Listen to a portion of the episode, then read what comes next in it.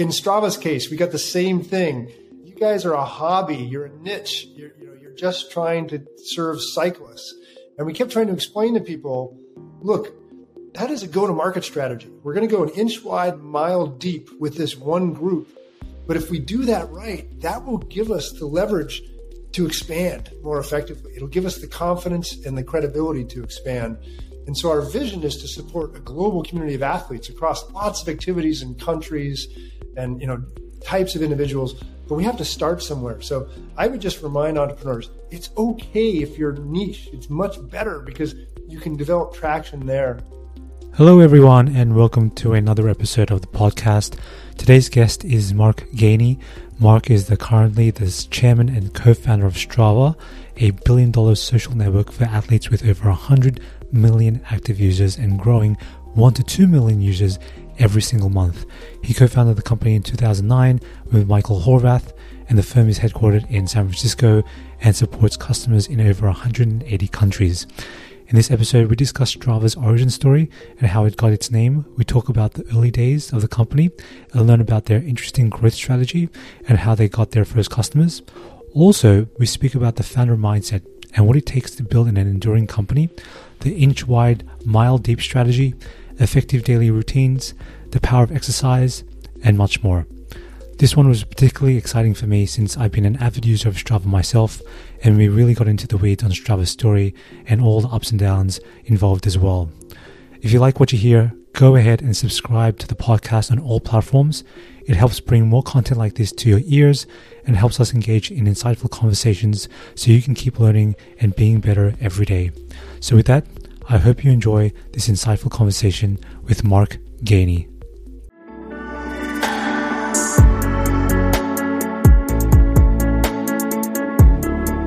Uh, Mark, uh, thanks for coming on. Oh, Barry, it's my pleasure. Thanks for having me. Uh, so we're going to get into the most important question of all. I think the most important thing that I wanted to figure out is why Strava and where did the name Strava come from? okay, well, the, the, name part is pretty easy. The name part uh, is Swedish. It means to strive for.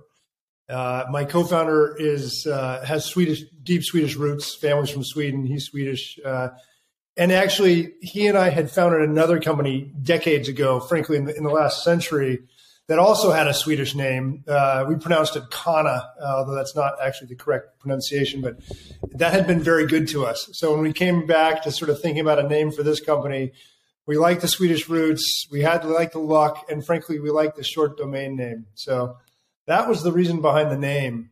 Uh, the reason behind the company is a little longer, but uh, it's equally fun. Um, yeah, the name was, I, I, sort of knew the name and I think that was cool using to strive. Uh, and, you know, with sort of the roots of Strava, it's, it's an interesting story to say the least. And I know that there is not a lot of people, I know a lot of friends of mine who use Strava actively, but when I tell them a little bit about the origins of Strava from what I've read and from what I've heard from you, it is interesting and to see how it's grown over such a to uh, on a global level, but also you know under tom- the types of activities that you're able to do and and all those things. So I think for maybe all the listeners out there who have used Strava, who are using Strava, I, I am an avid cyclist. I have a lot of cyclist friends and runners. Uh, why don't we sort of just go back to a bit of the early days and figure out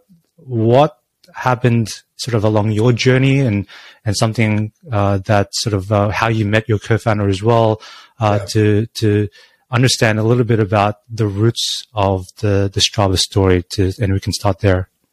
Yeah, no, happy to. So so you're right. In order to tell the Strava story, you have to go back. Uh, and again, I'm going to make myself sound like a dinosaur, but many decades. You have to go back to the 1980s, uh, which is where and when I met my co-founder, Michael Horvath, who's, you know, my best friend and has been so for 30 plus years, we met while rowing on the crew team at Harvard in the late 80s. Uh, and had this sort of transformational experience. You know, it, you're pretty.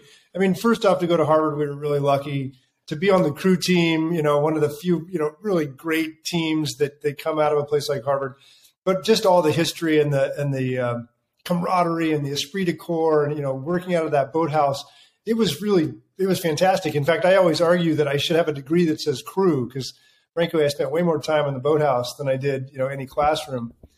The only problem was we graduated and that whole experience disappeared for both of us. Uh, Michael went off, he got his PhD in economics and started teaching at Stanford.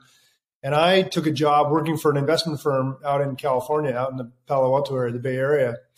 And, you know, within just a few short years, I had this itch to be an entrepreneur. I wanted to start something. And I also had this itch for the good old days of hanging out with my teammates and training partners. And, uh, you know, a very long story short, in the 1995, we tried to launch what was Strava, although it was called Kana Sports at the time, it had a different name. We tried to launch this virtual locker room on this new thing called the internet circa 1995. And, you know, the short version of it was that idea was a little ahead of its time. Uh, the good news was we, we found a different opportunity in the midst of starting that first one. And, and so we did build a great company called Kana Communications and had a lot of fun doing it. And I think that's what taught us how much fun, frankly, and, and challenge comes from being an entrepreneur and starting, starting companies. So then you have to fast forward to uh, 2006, 2007, 2008 Michael and I are getting the itch to start something again. We start brainstorming ideas, and we looked at a lot of different ideas, but ultimately we did come back to the virtual locker room, to this idea of bringing our friends together to help us train and stay active. And, uh, you know, the thesis was really simple. The thesis was number one, when I'm active, I- I'm a better person. I'm a better coworker. I'm a better parent. I'm a better student. I'm a better partner. Um, so, hey, let's stay active. The other thing we learned was staying active is really hard. Uh, and so having teammates, having friends who can kind of share that journey with you is we we we often joke at Strava, people keep people active. So how do we keep people connected in a way they can do that? And that was the genesis for Strava circa 2008. Um, and thankfully the times have changed, right? The, uh, the advent of GPS devices and smartphones and frankly social networks these were now all in existence and kind of change consumer behavior in a way that we could much easier build that that virtual locker room, right? That that place on the internet where people could share their activities. With uh, with Strava, sort of going back because you mentioned you met your co-founder at Harvard, and you also were able to identify something that you wanted to do. It wasn't necessarily a solution to a problem yet, but it was fi- it was figuring out okay well how do you stay active? And i think there's a lot of folks out there who are saying well you know i need to come up with the next idea or the next problem to solve. But n- it doesn't necessarily have to work out that sort of way. I think you just found that there was an area that you enjoyed which was activity exercise fitness and there was that niche. And you didn't i'm sure back then you didn't even know how big this could be. This was just something between you and your buddy that you wanted to do. How, how crazy does it like in hindsight with 2020 hindsight? How, do, how does that make you feel, uh, with so many people using Strava now? Yeah, no, you're right, Barry. It's, uh, look, I, I, am honored. Uh, you know, often my best days are when I run into somebody who uh, is using Strava and, and, gives me a great story around you know what it's done for them or or just uh, you know the enjoyment that they get out of it using it you know each day or each week. And it has. It's it's far exceeded my expectations in terms of you know when when we started out you know there's a group of five or six of us and uh, you know we we felt like well let's build a product that'll keep us active. And you know michael and i used to joke if we're the only two customers but it keeps us fit then that's probably a pretty good solution. Um, but you know going back given that you know entrepreneurs are listening to you and i you're right. You know, I, I was really fortunate when I was working for the investment firm. I learned something really valuable because at the time, so I was a kid out of college working for this firm. I, I did one thing for them, and I what it was was I called companies all day long. I dialed for deals, and the beauty of doing that is that you get to talk to entrepreneurs all day long. And what I learned, I, two really great lessons. Number one, from the investors, solve problems. Exactly what you're saying. Can you identify opportunities or problems in the marketplace? Because if you do, even if you're a startup, people will listen to you if you're truly solving something. The other thing, though, that I learned from the entrepreneurs was, you know, you might as well pursue something you're genuinely interested in because you're going to be doing this seven days a week, 365 days a year. You're not going to make a lot of money. It might as well be something that you enjoy. So even back in the 1990s, I was desperate to try to find some problem related to sports or fitness or outdoor activity. And, uh, you know, it, it led to another journey with Kana. But with Strava, I think you're right. We found that sweet spot. We found that thing that we were genuinely passionate about, uh, but was, was a need in the marketplace. Maybe not a hard and fast problem with an ROI behind it, but the more that we grew it, the more people joined, the more you realized, oh yeah, no, this this benefits my life. It's a good thing, and that's uh, that's been exciting to see as we've gone. And you speak to an interesting point. I was speaking to a founder, uh, you know, one of the previous podcasts that I did, and he was telling me about his startup and different space, but it was a startup nonetheless. And he was telling me about the long hours, the amount of effort that it takes to build a company, because no one in their right mind would put them through that much suffering and pain for maybe a little bit of reward at the beginning and not knowing the where this could take them. So there's definitely a, uh, it's a, there is definitely a passion in there and also a lot of, uh, um, you know, persistence, but it is, you know, tough. And I think a lot of people just don't understand, or when you are someone who wants to go through and build a company, you see it gets romanticized a little bit. I would say the startup world where they realize, well, it's cool being a founder. I can put on my LinkedIn profile and have a title of CEO, but that's only a part of it. And a lot of it is like, well, getting to the ground. You mentioned calling people up, going out, seeing if you can get some sort of product market fit. I, I'd like to sort of sort of see, understand a little bit about the brainstorming process because when you did, when you and Michael figured out that there was something there with regards to, oh, maybe this is a thing. It seems to be working for the both of us. I like to use it. You know, you like to use it. What was that brainstorming process like? Did, were you yeah. guys like, you know, you went onto a whiteboard and you just hashed it out. Yeah, like a, a, brainstorming session or were you just at a cafe talking about it? And then, and how did the brainstorming process transition into execution? Because I think there's a lot of people who have this great idea and they're, you know, it's great on paper, but they just don't have the motivation or the, the, the willingness to take action to actually implement that. So how did you move between those stages, if that makes sense? You know, Barry, one thing, and, and you, you triggered in my brain when you talk about sort of how they romanticize entrepreneurship. I often refer, I'm, I'm fortunate that I'm both an endurance athlete and an entrepreneur because I think there's a lot of similarities between the two. And you start to appreciate what we call type two fun, right?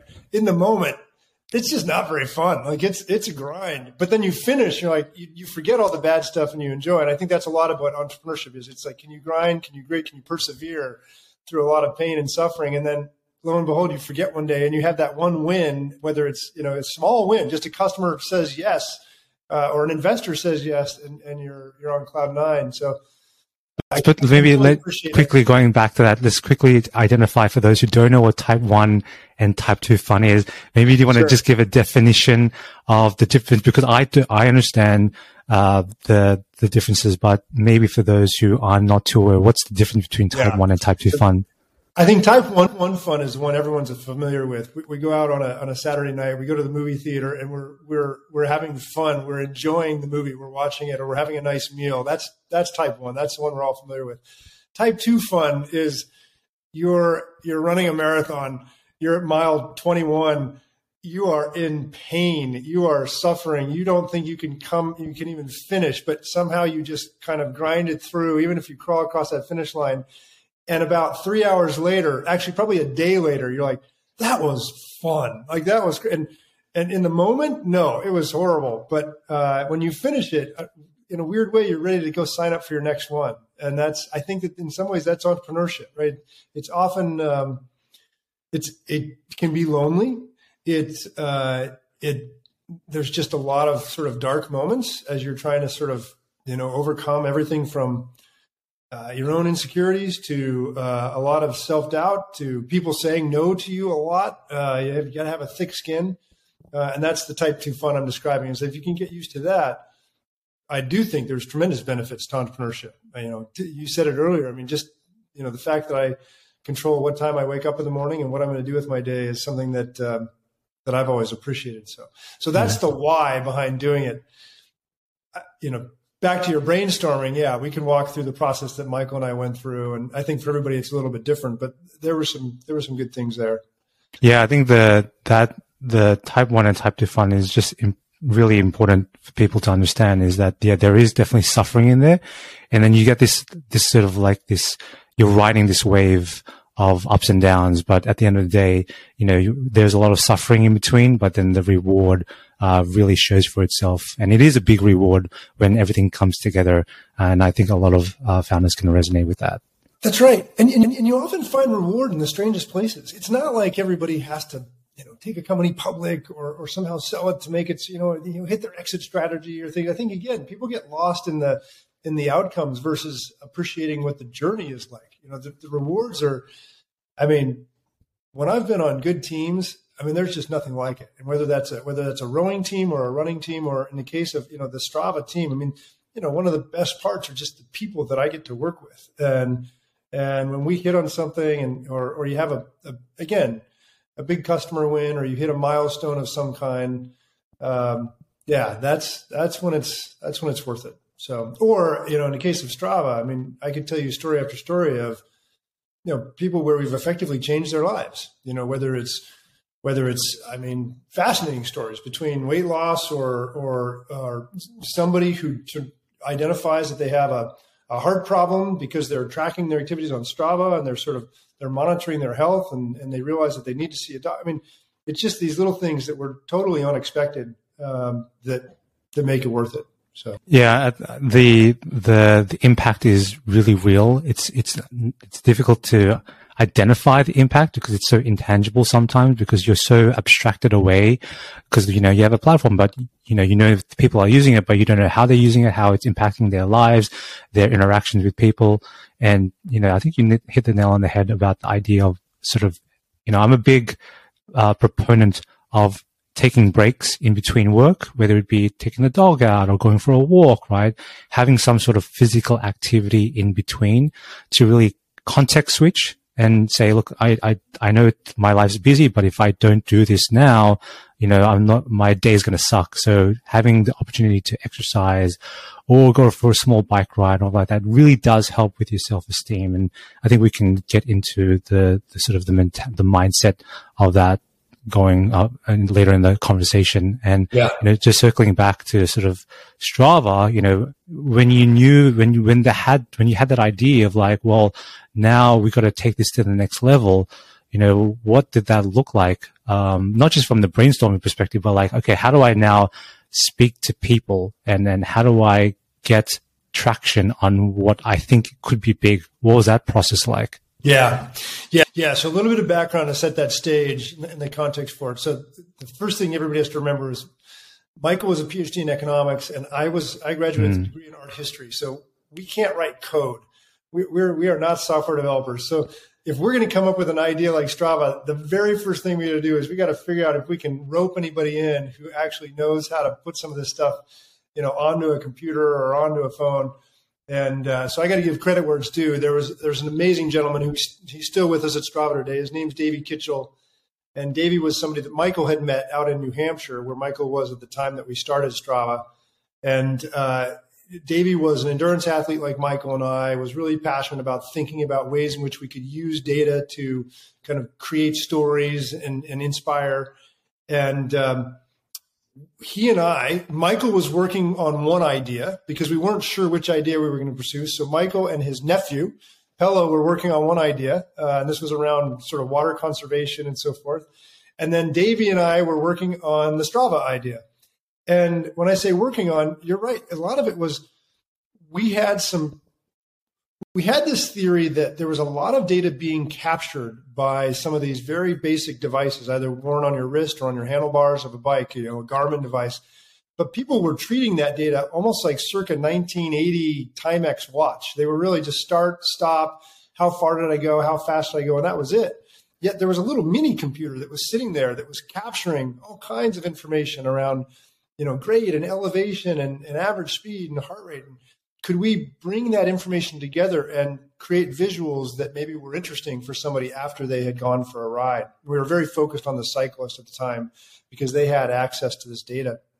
And Davey built a website. Again, this is you have to go back. This is 2007, 2008 now, 2009. He he built a very basic website. We called it the Green Machine because it was this horrific color of green that we were contemplating as sort of the Strava colors. Oh, so it wasn't and, originally orange. Yeah, we ultimately came up with orange. Thank goodness for orange. That was another person who helped us on that. But at the time, we had this crazy green, and uh, with that, he threw everything but the kitchen sink into it. We had, we probably had features in that first website that still haven't made it to commercial, uh, you know, Strava life today. But in doing that, he created just enough of a basic little platform, that true MVP, right? That minimally viable experience and then we just started conning, honestly, a few of our friends to try uploading their Garmin data to Strava. Again, this is back in a time when you had to take a Garmin off of your bike, plug it into the back of your computer, upload it, and do it. So I often joke with with entrepreneurs in the early days, do things that don't scale. Right? If you're gonna, you know, walk away with it, it's like people want to focus on scale and, and network effects early on.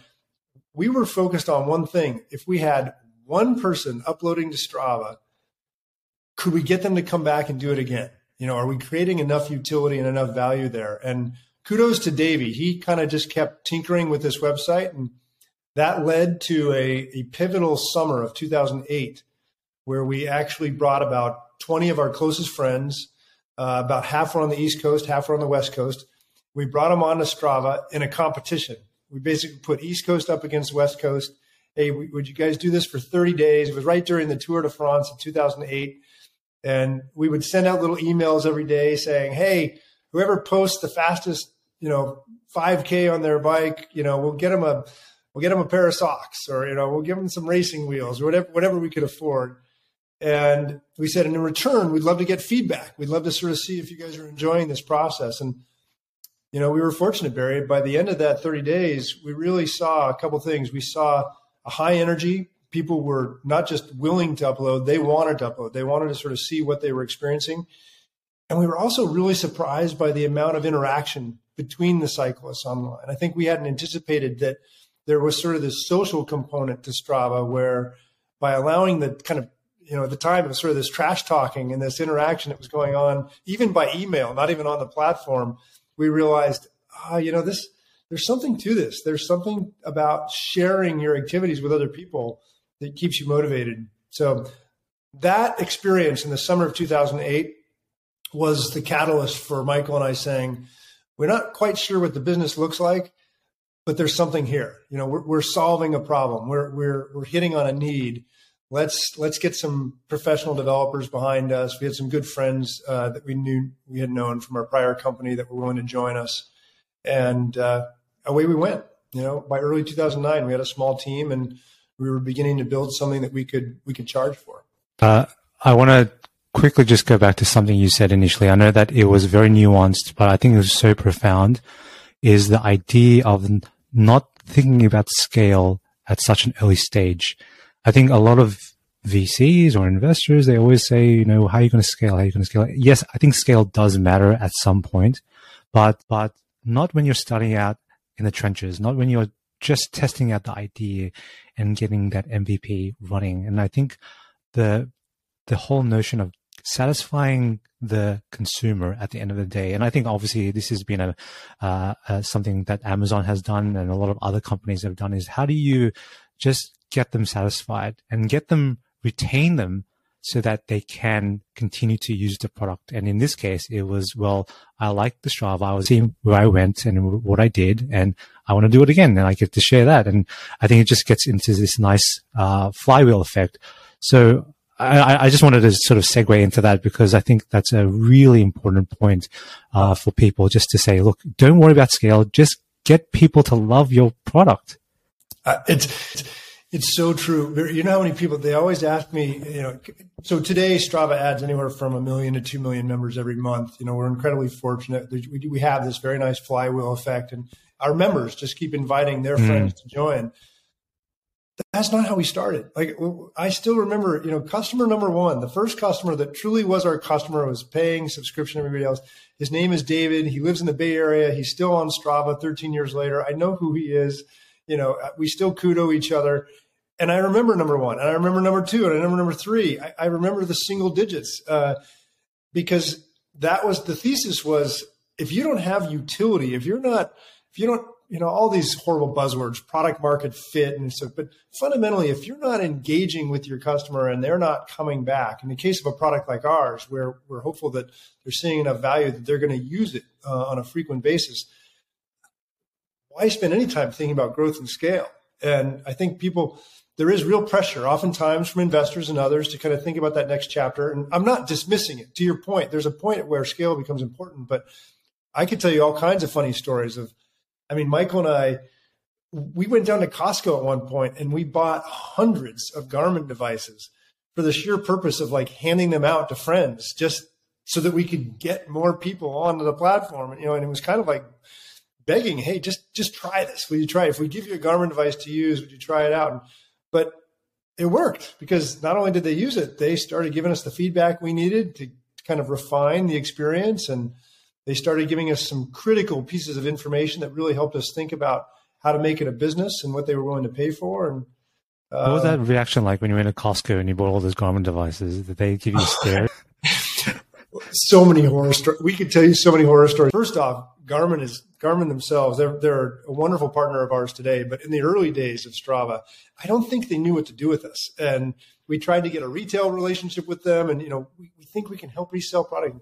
They didn't want to disrupt you know their traditional retailer, so we had to go and find these things. And so uh, kudos to Michael because he was the one really tracking stuff down. We would we would get on the phone with Costco managers, frankly, across the country, and if we could find that there'd been a shipment hey, we'll take you know we'll take fifty of those Garmin 300s that you know people put on their handlebars and uh, and they'd ship them to us. We but I also have horror stories of eBay sellers that we tried to buy from, and like oh yeah yeah we got a hundred of them for you, and then we try to buy them and we'd send a check and we never saw those Garmins. So you know it's it, and that these this is part of the story, right? This is the, again you, you, you win and you lose, but. Um, that's that speaks, to, it, it speaks know, to the some customers to um, we needed people. I think sometimes entrepreneurs worry too much about trying to get the product just mm. right. So they want to put it in the hands of somebody. Right. It's software. And in software case, like we wanted to get it in front of people as quickly as possible so that we could then iterate. We could, we could kind of use that feedback loop as a way to, you know, just keep refining, keep fine tuning and, and find that sweet spot. Uh, well, I think one, it speaks to the nature of building a company and it goes back and again, look, you know, it's tough, it's hard, but it's rewarding. But so you have to actually have boots on the ground. You got to actually make calls, you calls. You got to speak to people. You got to be resourceful at the end of the day, and you got to figure out ways to, you know, if you could say a no, well, maybe it's not a no for now, but you know, it'll be a yes, or I could find a way to circumvent that in any way. And so, figuring out those little intricacies and meandering your way, um, I think that becomes really important uh, for people to figure out, well, how do I make this work? You know, and because I feel like there's there's something there, and that, that speaks to the the whole journey that you had with Costco and all of the uh, people that you're trying to get the Garmins for and and all that stuff. So, and yeah, look, you know, I think it's really important to sort of uh, point that out. So, with the you know, once you got those good critical mass of like, okay, well, I have all of our buddies now using it and we have, they've, we've given them Garmins. What happened next? You know, how did you get to yeah. the point where what's the next stages of fundraising? Do we just continue to get more people within our community and, and grow it organically? What was that growth like? Yeah. Yeah. Great question. So I'll give you a couple key milestones that sort of happened along the way that you know, I'd love to say, hey, in hindsight, we knew exactly what we were doing, but you know, again, this is classic entrepreneur. So one critical milestone, um, we learned something really valuable. So, so part of what we did when we launched Strava was we went after one very specific target audience, and that was the the cyclist. In fact, it was the road cyclist. And people think it was because Michael and I were, you know, big roadies and, and spent all our time on the on the bike. Not really. Michael's a Michael's a good cyclist. I enjoy my mountain biking, but both of us are primarily runners and, and rowers versus cycling. But we liked that as a go to market strategy because the cyclists weren't really being served much on the internet, whereas you could find products for runners.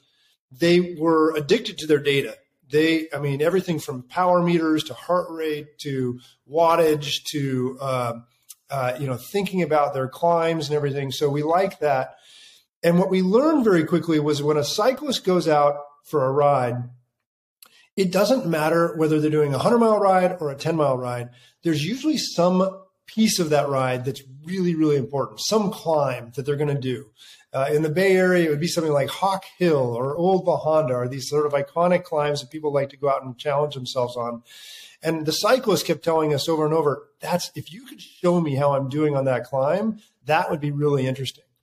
And so Davey, to his credit, was like, "Oh, I think we can do that. We can pull that out of the data. We can show them their their segment, what became Strava segments."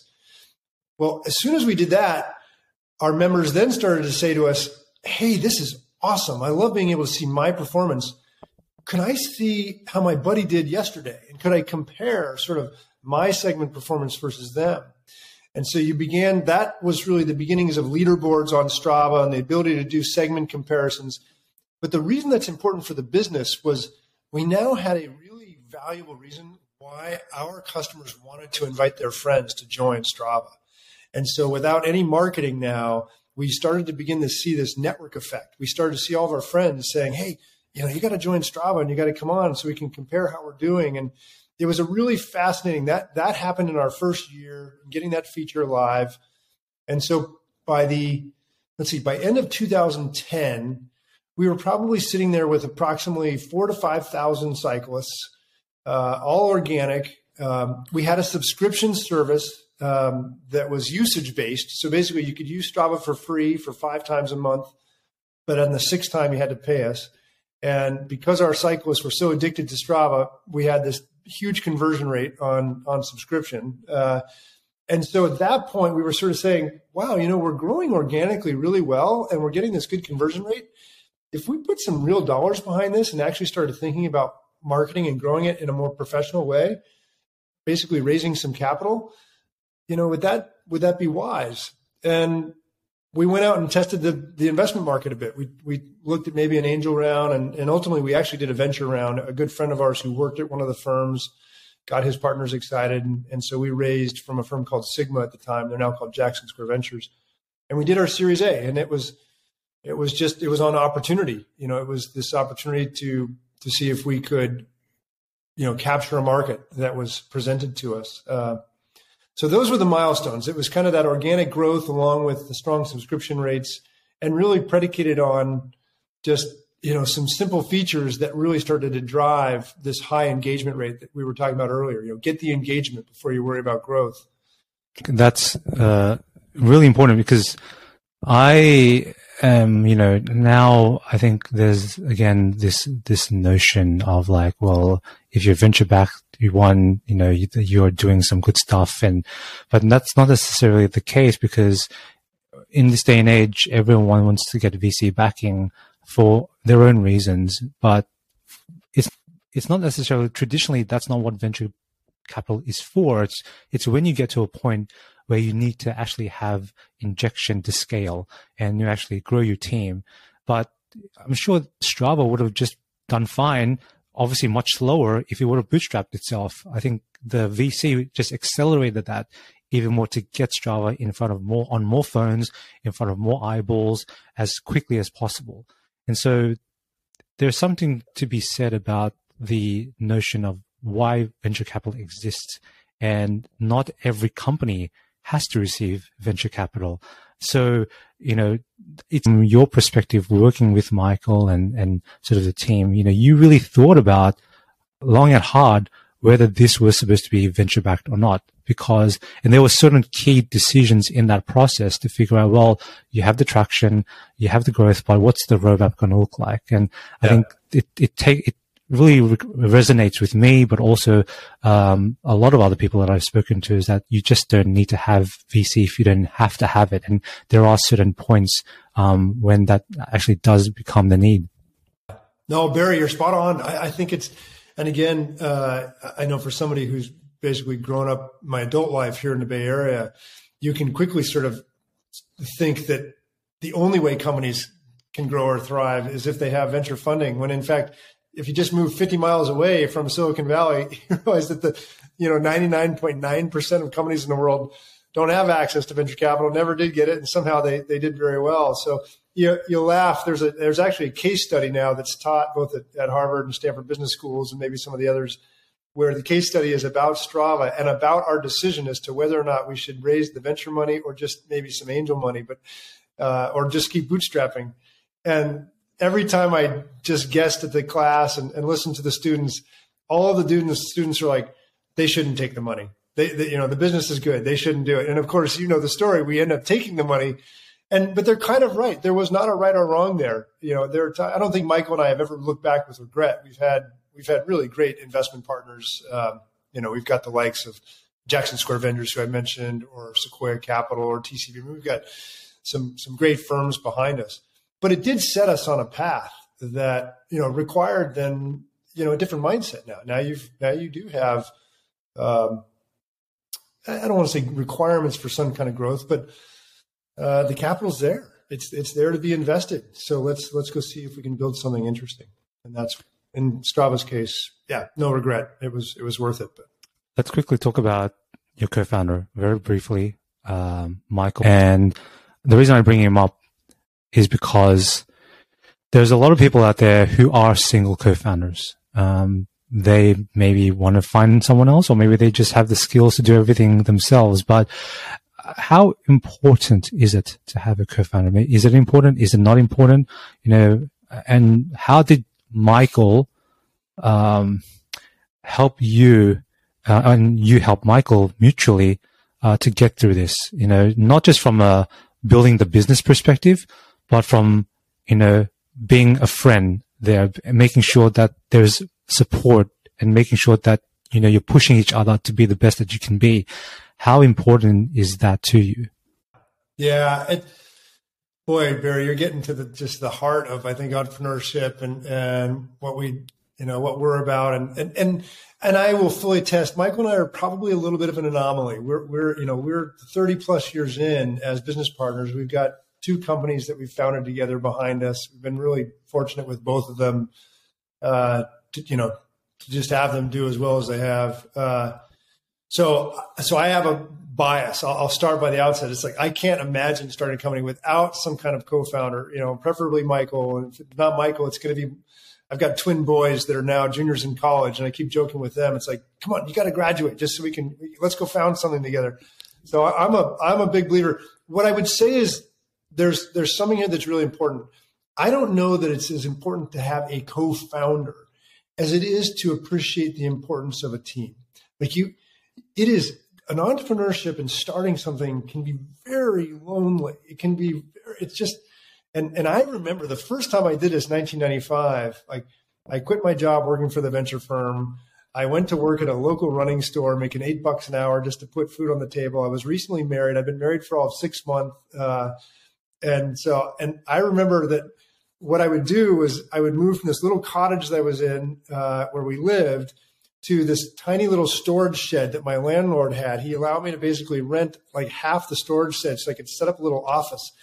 And my wife at the time, Lisa, she would laugh because she could see me sitting out there. Sometimes she was sure I was just twiddling my thumbs because you're you're desperate to try to get something started, but what do you what, you know on any given day? There's only so much you can do. There's only so many calls you can make. There's only so many people, and so I I spent a lot of time recruiting teammates, recruiting co-founders. Um, and, you know, thankfully Michael was there. He was there in the mid 90s. He was at, at Stanford and he was willing to listen to all my crazy ideas. And I would joke that he was the one guy who had a fast internet back in 1995. So he was a good partner that way. But really what it was was just that person that I think what you're describing, somebody that uh, you can be can, candid with, you can be transparent. There's, um, you can lean. I mean, Michael and I, if you look at our course in Strava, he and I have both been CEO twice. Uh, I started as CEO. It made sense because I'd run the other company. It was going to be California based, so I ran it. But then I had some family situation come up, and I needed him to take over. And thank goodness he did. And he did that for gosh four years. And then he had a family situation arise in in late 2013, and so I was in a position to step in and, and run the company for the next three to four years. Um, you know, it's in, you know, just having trust in someone like that, having someone who complements you. I think this is why I always think about the team. I mean, we're different. I mean, Michael, again, he's a PhD in economics. He is, uh, he is brilliant. He is the smarter of the two of us. I mean that wholeheartedly. Um, he understands the numbers of a business in a way that, that goes right past me. Uh, but then there's things I bring to the table uh, that um, you know we, we've found over time we complement each other. So I'm a huge fan of people going out and finding teammates for their companies, whether they're going to be a co-founder and so forth. And I think the trick is, you know, go look for those skills that you don't have. Um, is that about as an entrepreneur? That is your job, by the way. Your job is not to be the best salesperson or the best marketing person or the best engineer or the best product person. That is not your job. Your job is to have the idea and inspire the best marketing person, salesperson, developer to join you.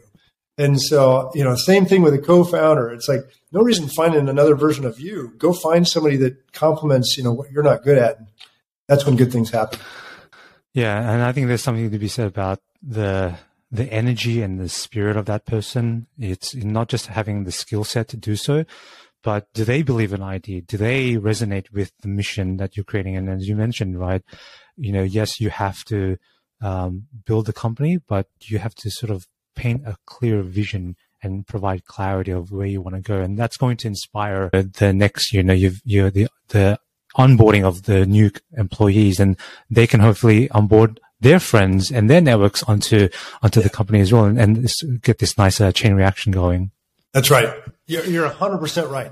I will take hunger and passion all day long over you know 10 years of experience. Uh, people can learn the skills. Uh, we can go find people to teach us stuff. But if you don't believe in the mission it's it's really hard to stay motivated. Let's quickly just dive into you know, building companies hard. I think we've acknowledged that. And I think that the journey you've been on is also very interesting, but it wouldn't be interesting without understanding a little bit about some of those hardest moments that you've gone through. You've mentioned a few of them, not so much hard, but a lot of hustling that you had to do. But once Strava got to a point where a good number of people were using it, um, there was the team was growing. Uh, you're getting presence in the US at, at, least, you know, and and starting to think about international. But were there any hiccups or any roadblocks in the way that you can vividly remember that said, look, to the point where I'm, I can't sleep properly at night, or this is bothering me, or I'm feeling anxious about this um, because it, it speaks true to sort of the journey of, of the founder. And I'd, I'd like to learn a bit more about whether it be you or Michael, um, yeah. or both of you. Um, what are some of those tough moments that you went through? Yeah, yeah. I'll, I'll, give you two quick ones that are a little different, but kind of the same thing. It just so my short answer, by the way, is yes, they happen all the time, right? That that's and in part what Michael and I've even talked actively about this. In fact, at one point we had a whiteboard and we were talking about how we needed to manage the way in which we would react to the ups and downs of of startup life. Of and, and when I say startup, we're 13 years in, and it's still sort of the the ups and downs of just growing a business. Um, and we've come to realize that the things are going to happen. It's how we decide to respond to them. It's our own emotional ups and downs that we can control. So that's when I say we went to a whiteboard. At one point, we just drew a sine wave and said, "Hey, instead of reacting like this, let's let's try to react more like this." Uh, and so you'll, you'll, find two guys who are maybe a little grizzled and veteran like and, and, don't get too high or too low with anything nowadays. But here's two examples. Early days, probably the first, within the first three years of our existence, we had a really difficult situation where there was a wrongful death lawsuit uh, that was uh, filed against Strava. Uh, we were accused of basically being an event organizer. Um, unfortunately, a, a, Strava member had had died. They had been descending a, a hill on their bicycle they'd crossed over a double yellow line going too fast and, and they ran into a car and they died. And uh, shortly before the statute of limitations ran out, uh, the parents of this 41 year old uh, sued Strava and said that you know we were the cause of his death.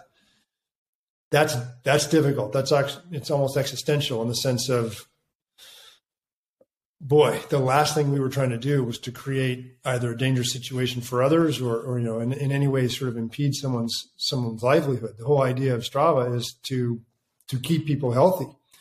Um, so we ended up, you know, defending ourselves vigorously on that, and, and ultimately the case was thrown out and, and so forth. But I tell you that story just because who would have predicted that when we started Strava to be this this really positive, powerful force that you know, there'd be some people out there who would look at it very differently.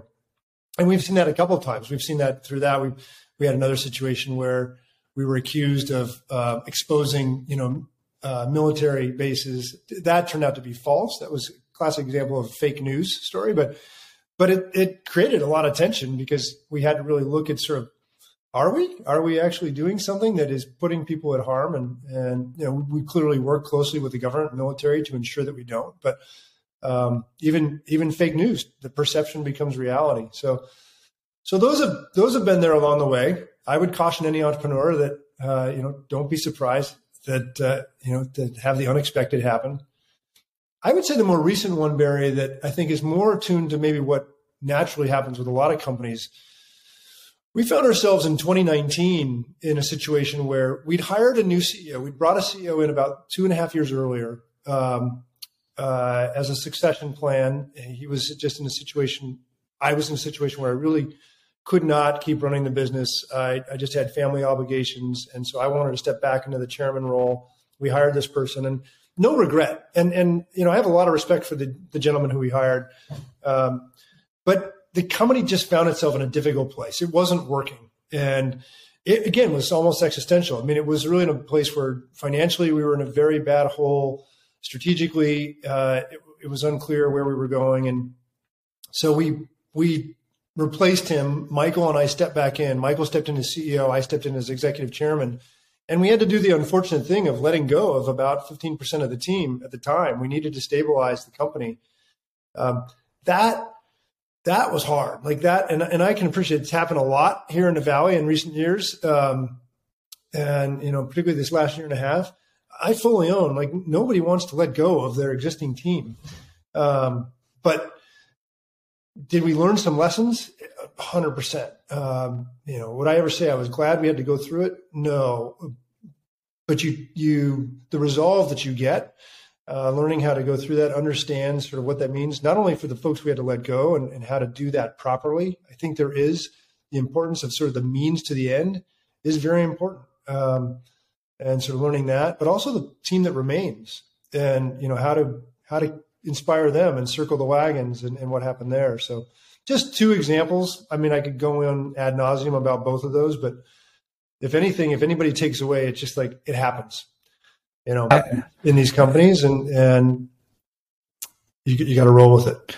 And uh, yeah, and that the last thing you said about the layoffs that speaks true to exactly what's happening now, and and yeah, I mean, it's tough for anyone who's sort of in those situations for both sides, you know, the, the employee, but also uh, the person who has to make the decision. And at the end of the day, it's, it's not a person, it's not a personal, I want to say. It's obviously, it's, you know, it's for the benefit of hopefully the, the business thriving for the betterment of people being able to use, to continue to use the product and live their best lives. And, and I think at the same time, it's always hard to go through those types of, uh, decision making processes. And you mentioned you, mentioned that sine wave again. It's very resonates with me a lot about the idea like this notion of being um, of having equanimity. You know, just stay in your sweet spot. If it gets too high, don't get too excited.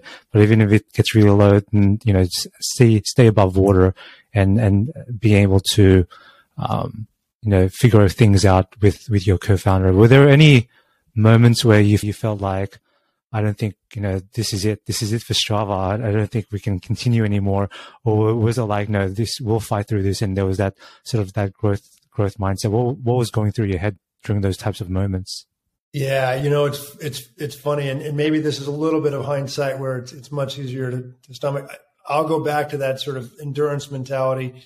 Um, I don't ever remember thinking like, oh, this is it. Uh, I do think that, um, well, I have this funny line. Uh, you know, I often like to tell entrepreneurs, you know, one of the beauties of software is you just can't kill it. Like it's it's really hard to kill software companies. You know, we make a mistake, we can roll the feature back. Uh, you know, there's there's a way. You know, if you have something that people are willing to pay for, like you you should be able to do it. So, I don't think that we've ever been in a situation where, oh my, you know, is this the last day that the office is going to be open and we're going to have to shut it down? It's never felt like that I think it's more, it's a little more nuanced in that are we living up to our own expectations? Are we, are we, are we delivering on the opportunity? Are we, and that's you know, I think of three important constituents here. I think about our members, the people who are using Strava every day, our community, and, and are we living up to what they're expecting from us? Our employees and the team, you know, are we creating an environment there? And and our shareholders, you know, our investors and the people who've put our faith in us through their dollars. And that's that's the kind of stuff that keeps you up at night. Those three, it's not that they have, you know, wild expectations, but just sometimes it's hard to to meet everybody's expectations as you're trying to build. Uh, I, I, that's uh, that totally makes sense, and probably a good segue to sort of go into a bit about the mental health side of things. And you know, definitely, it's not it's not uh, it's getting more popular now. The idea of being able to be more transparent about um, mental health, especially uh, in a very high paced, um, high stressed environment. Uh, how do you deal with um, sort of problems, not just in, in the on on the Strava side or on the business side, but personally, like if there's you know you mentioned there were a few family issues in the past and having to deal juggle that with work, building a company, and and sort of taking care of your family you know, what's your escape? Obviously, I'm, I'm sure you, one of your answers will be exercise, which is yeah. always a good thing.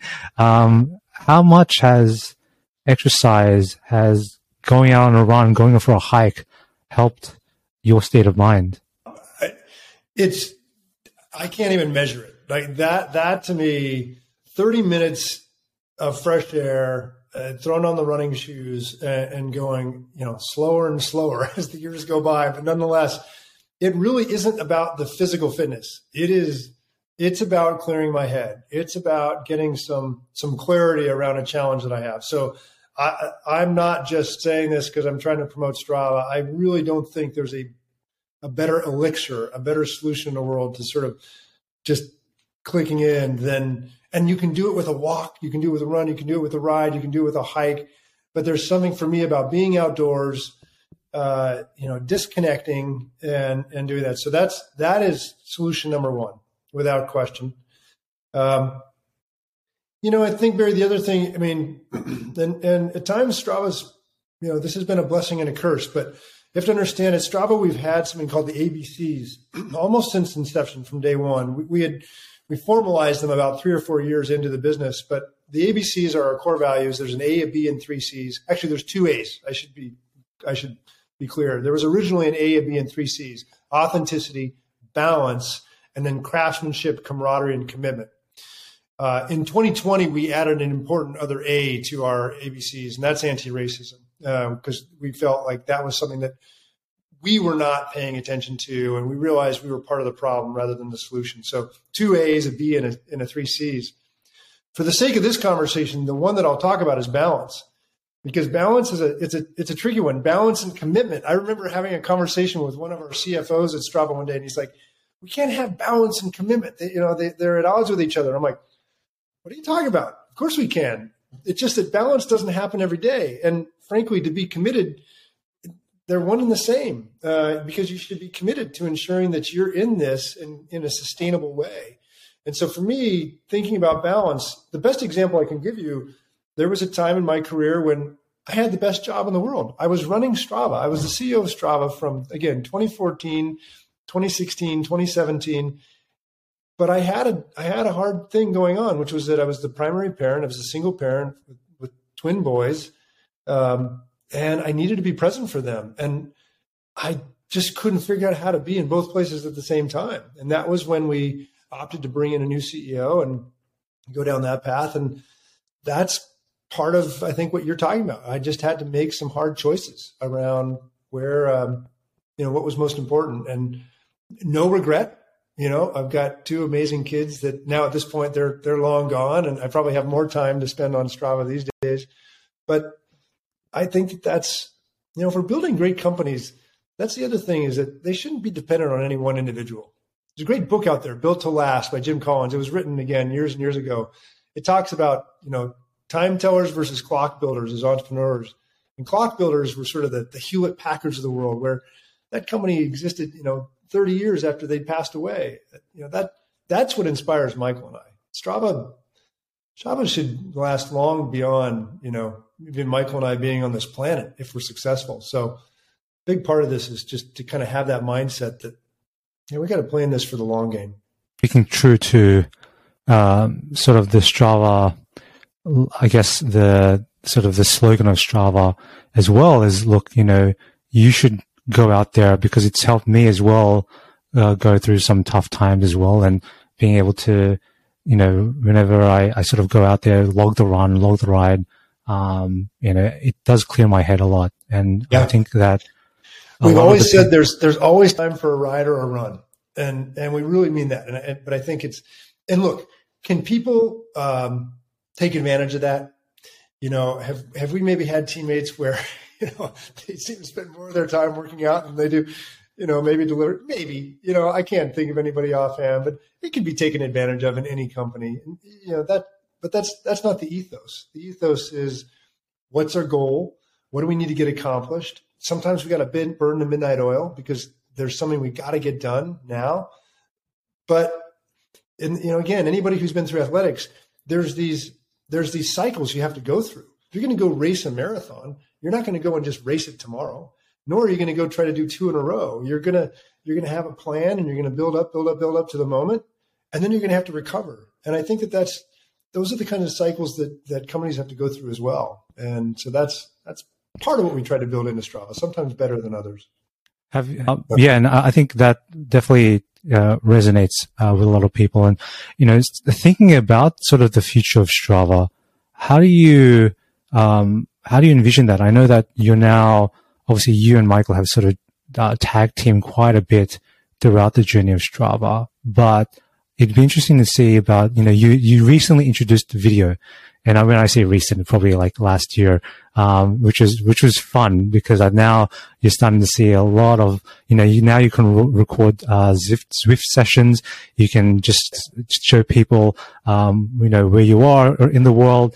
You know, when you start to thinking about new features like that, um, you know, how do you, how do you decide on, you know, I'm sure you have a, a, laundry list of things that could be introduced into Strava. I'm sure a lot of your employees, even the community is saying, add this, add that. Um, but how do you filter through all of that? Uh, uh, probably not as well as we'd like. I mean, the, you know, the honest answer is it's still a work in progress inside Strava. I often refer to it as the noise of opportunity. There are just a million great ideas and that come in from our own team, from our community, from our investors, you know, you name it. Everybody's got an idea for what the next feature should be or the next iteration. And frankly, we have so many features today that just trying to actually maintain and evolve them. Video is the perfect example. You're right. We launched about a year and a half ago. We've been really pleased with the up, uptick and you know people's ability to kind of tell their story, you know, their athletic story via video. But we're the first to acknowledge it it still feels like video circa you know 2015 on Instagram. I, as I so we've you know we need to keep nurturing that and making it better. Simultaneously, there's 1,700 other features that we're either trying to get out or improve. Um, you know, it's a work in progress. We have an amazing product team and engineering team. Um, there's a gentleman right now, actually, uh, just quietly, he's kind of on an interim basis here because we're going through some executive changes. Michael's announced that he will be stepping down, so we're looking for a new CEO. So you know that CEO will have to to build out the team that they want. But we do have a gentleman right now. His name is Misha, who uh, was the founder and uh, CEO at FatMap, actually one of the companies that we acquired recently, and he's leading a lot of our overall sort of Strava product initiatives as we go into 2023.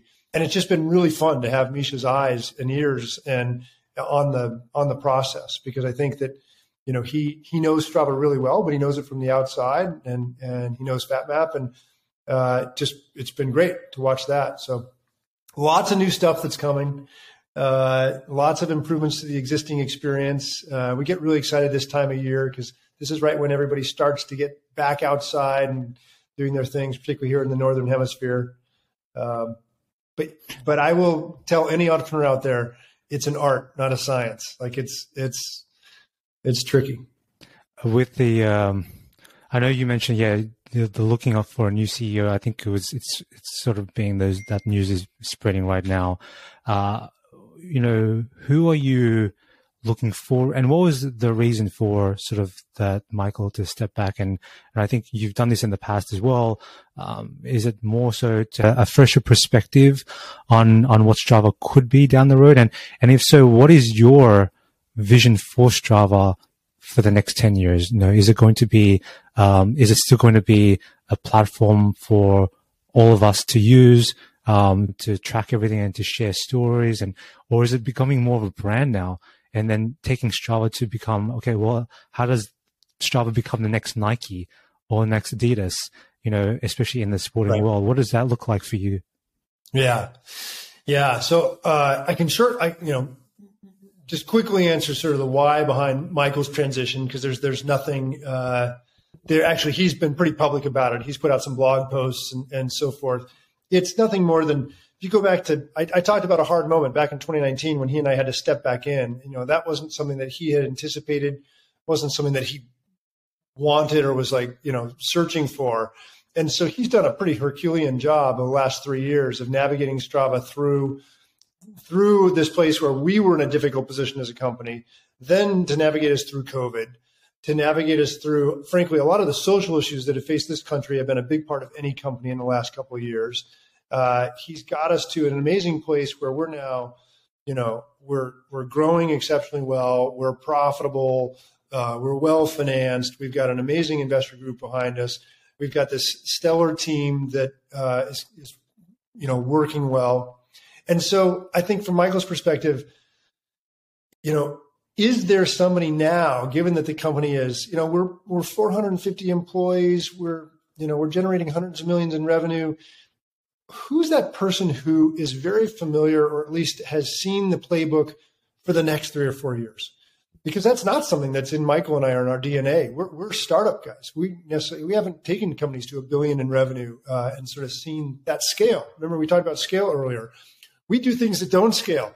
But you know, frankly, maybe now's the time to be investing in teams and infrastructure that allow us to do some of the scale work that needs to happen in order for Strava to thrive. Which I think gets to your second question, which is really where do we want it to go?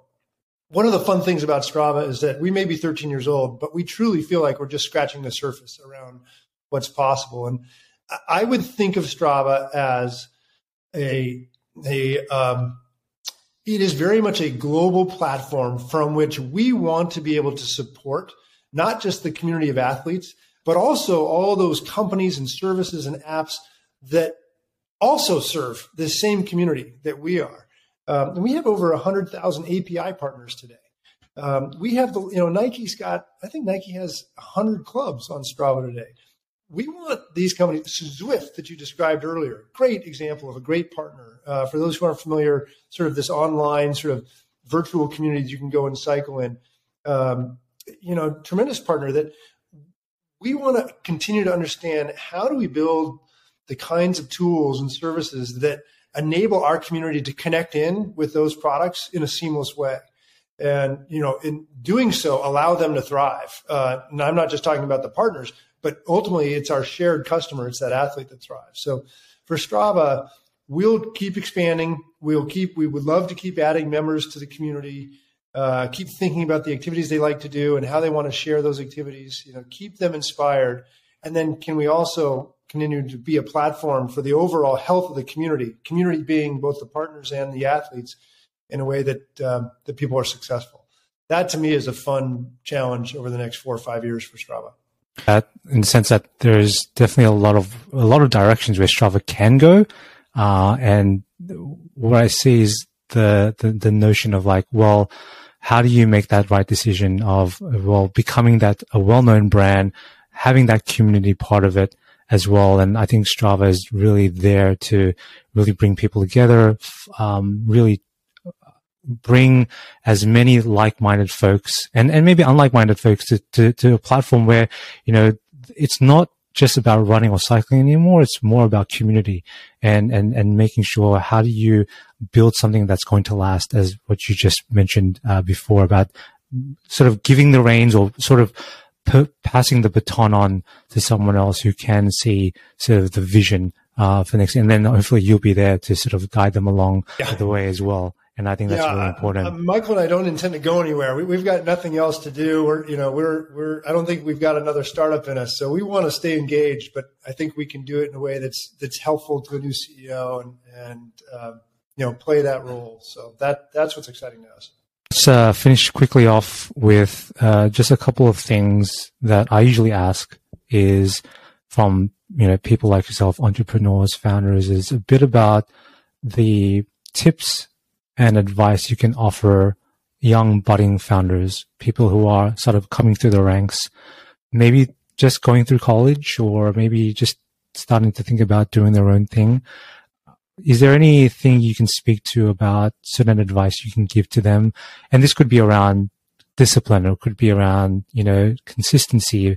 Um, you know, any words of advice where you can sort of give them a bit of a kick in the right direction based on, on what you've been through with Michael and, and building Strava. Yeah. I tell you what, Barry, I'll give you, I'll give you two, uh, uh, here, I'll give you. I'll give you three. I'll give you three. There's fun little phrases. So first one I'll give. These are in no particular order. So one phrase I use all the time: speed over greed. So entrepreneurs get caught up in this whole thing of like trying to protect their nest egg, and and like they get into fundraising and like, what's right valuation? Like, look, if you find the right partner, and as long as they're treating you fairly, speed over greed, go. And I think that this is true in general. Like, again, speed, being decisive, even if you're wrong, is generally 10 times better than sitting around hoping for the perfect amount of information to make the perfect decision. So I'm just, you know, speed over greed is kind of this notion around both from an investment perspective, but also just decision making. It's go because by making the decisions, you'll iterate more quickly. So that's one thought. Second, that I would give you is um, I would just tell entrepreneurs don't be afraid of the niche. I've had two companies now where I was accused by investors of not building companies, barely building products, basically building features. And yet, in both cases, the first one we took public in, in 1998, 99, you know, had a market cap of 11 billion. Yet, at the, the, I can tell you, Series A, I had a lot of people turn me down because, like, this is this is not a company, this is a feature. And it was because we were trying to solve a very specific problem: customer email management, how to respond to customer email in Strava's case, we got the same thing. You guys are a hobby. You're a niche. You're, you know, you're just trying to serve cyclists. And we kept trying to explain to people, look, that is a go-to-market strategy. We're going to go an inch wide, mile deep with this one group. But if we do that right, that will give us the leverage to expand more effectively. It'll give us the confidence and the credibility to expand. And so our vision is to support a global community of athletes across lots of activities and countries and you know types of individuals but we have to start somewhere. So i would just remind entrepreneurs it's okay if you're niche. It's much better because you can develop traction there. And then i'll give you the last one i'll give you i always joke about the three p's. If you're only going to remember three words on this whole podcast three p's patience persistence and perspective. Uh, you, you got to have patience in entrepreneur. You got to build patience in your model because the stuff goes all left and right and goes all over the place you got to we talked earlier barry about just persistence and grind. You just got to keep grinding. Sometimes that's the that's the guy who wins. And i think perspective is really important because that's where uh, that's where you can get through the hard days you know just by maintaining perspective and realizing you know in the case of strava we know we're going doing something good out there. At the same time we're not curing cancer. Like we're we're not. Sometimes maybe we should have been but we're not. We're trying to keep people a little more active you know, maybe running, riding, hiking just a little more than they otherwise were. And it's important to maintain perspective because if that's what we're doing, that's a good thing. Everybody can sleep at night. If if the thing breaks down for 24 hours, uh, okay, we'll get it fixed as soon as we can, but we're going to maintain perspective. I think that's really important in entrepreneurship.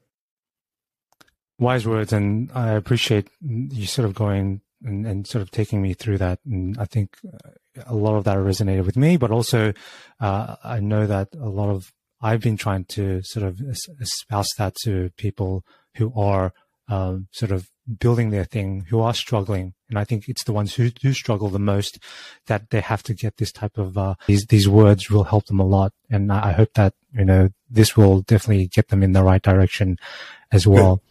Um, finally, uh, this is just a, a, question that I was curious about, and and and I'm always asking this type of question to to people who are building things for themselves. You know, your day is kind of erratic, um, and it doesn't have to be now, but back then in the in the days where you were sort of grinding it out. Um, just tell me a little bit about your daily routine. Uh, you know, you're waking up, you know, you, are sort of uh, building the business and then you have to go back to bed. But I'm sure there's a lot of stuff in between regulate when you are sort of building a, a company like Strava, you know, we'll like to learn more about, you know, time you wake up, you know, do you exercise in between the breaks between, and then what time you go to bed? Yeah, yeah, you're right. It's it's pretty erratic. I'm not sure I've ever had the same week twice in my almost 55 years here. So, uh, well, I can. I mean, when when really knee deep running in Strava, I would say there were a couple of of sort of mainstays.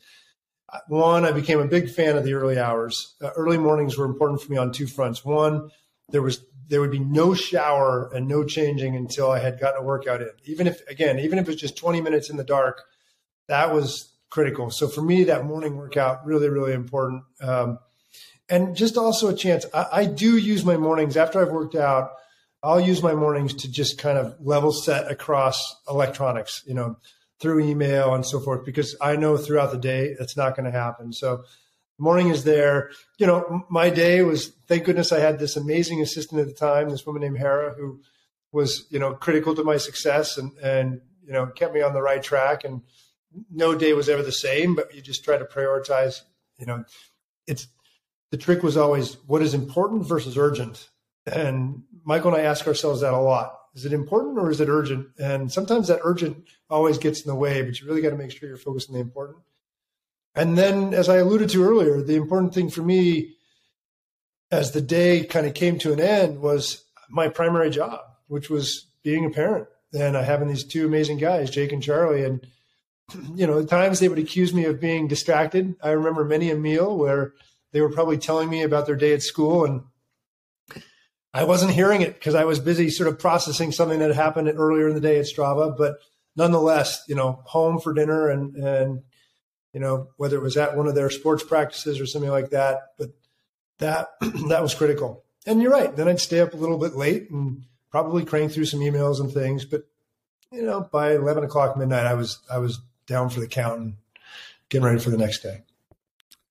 Thank you so much for uh, having the conversation with me. I hope that it provides a lot of guidance and helps become a north star for a lot of people who are uh, building something for themselves and thinking of maybe I don't know maybe doing something um, and and just trying to do something a bit more fulfilling for their lives and and I think the advice and sort of the story um, it uh, you've told really will hopefully resonate with with them but also for me uh, I just want to thank you for building Strava um, it's it's uh, it's definitely helped me um, a lot over these past uh, seven years since I started using it, and I've met a lot of amazing people both in the U.S. and around the world who have uh, who have I met on Strava, and we followed each other, and it's given me an opportunity to to continue to be as healthy as I can, uh, but also be the best person that I can be uh, for my friends, for my family, as you alluded to at the beginning about, you know, the more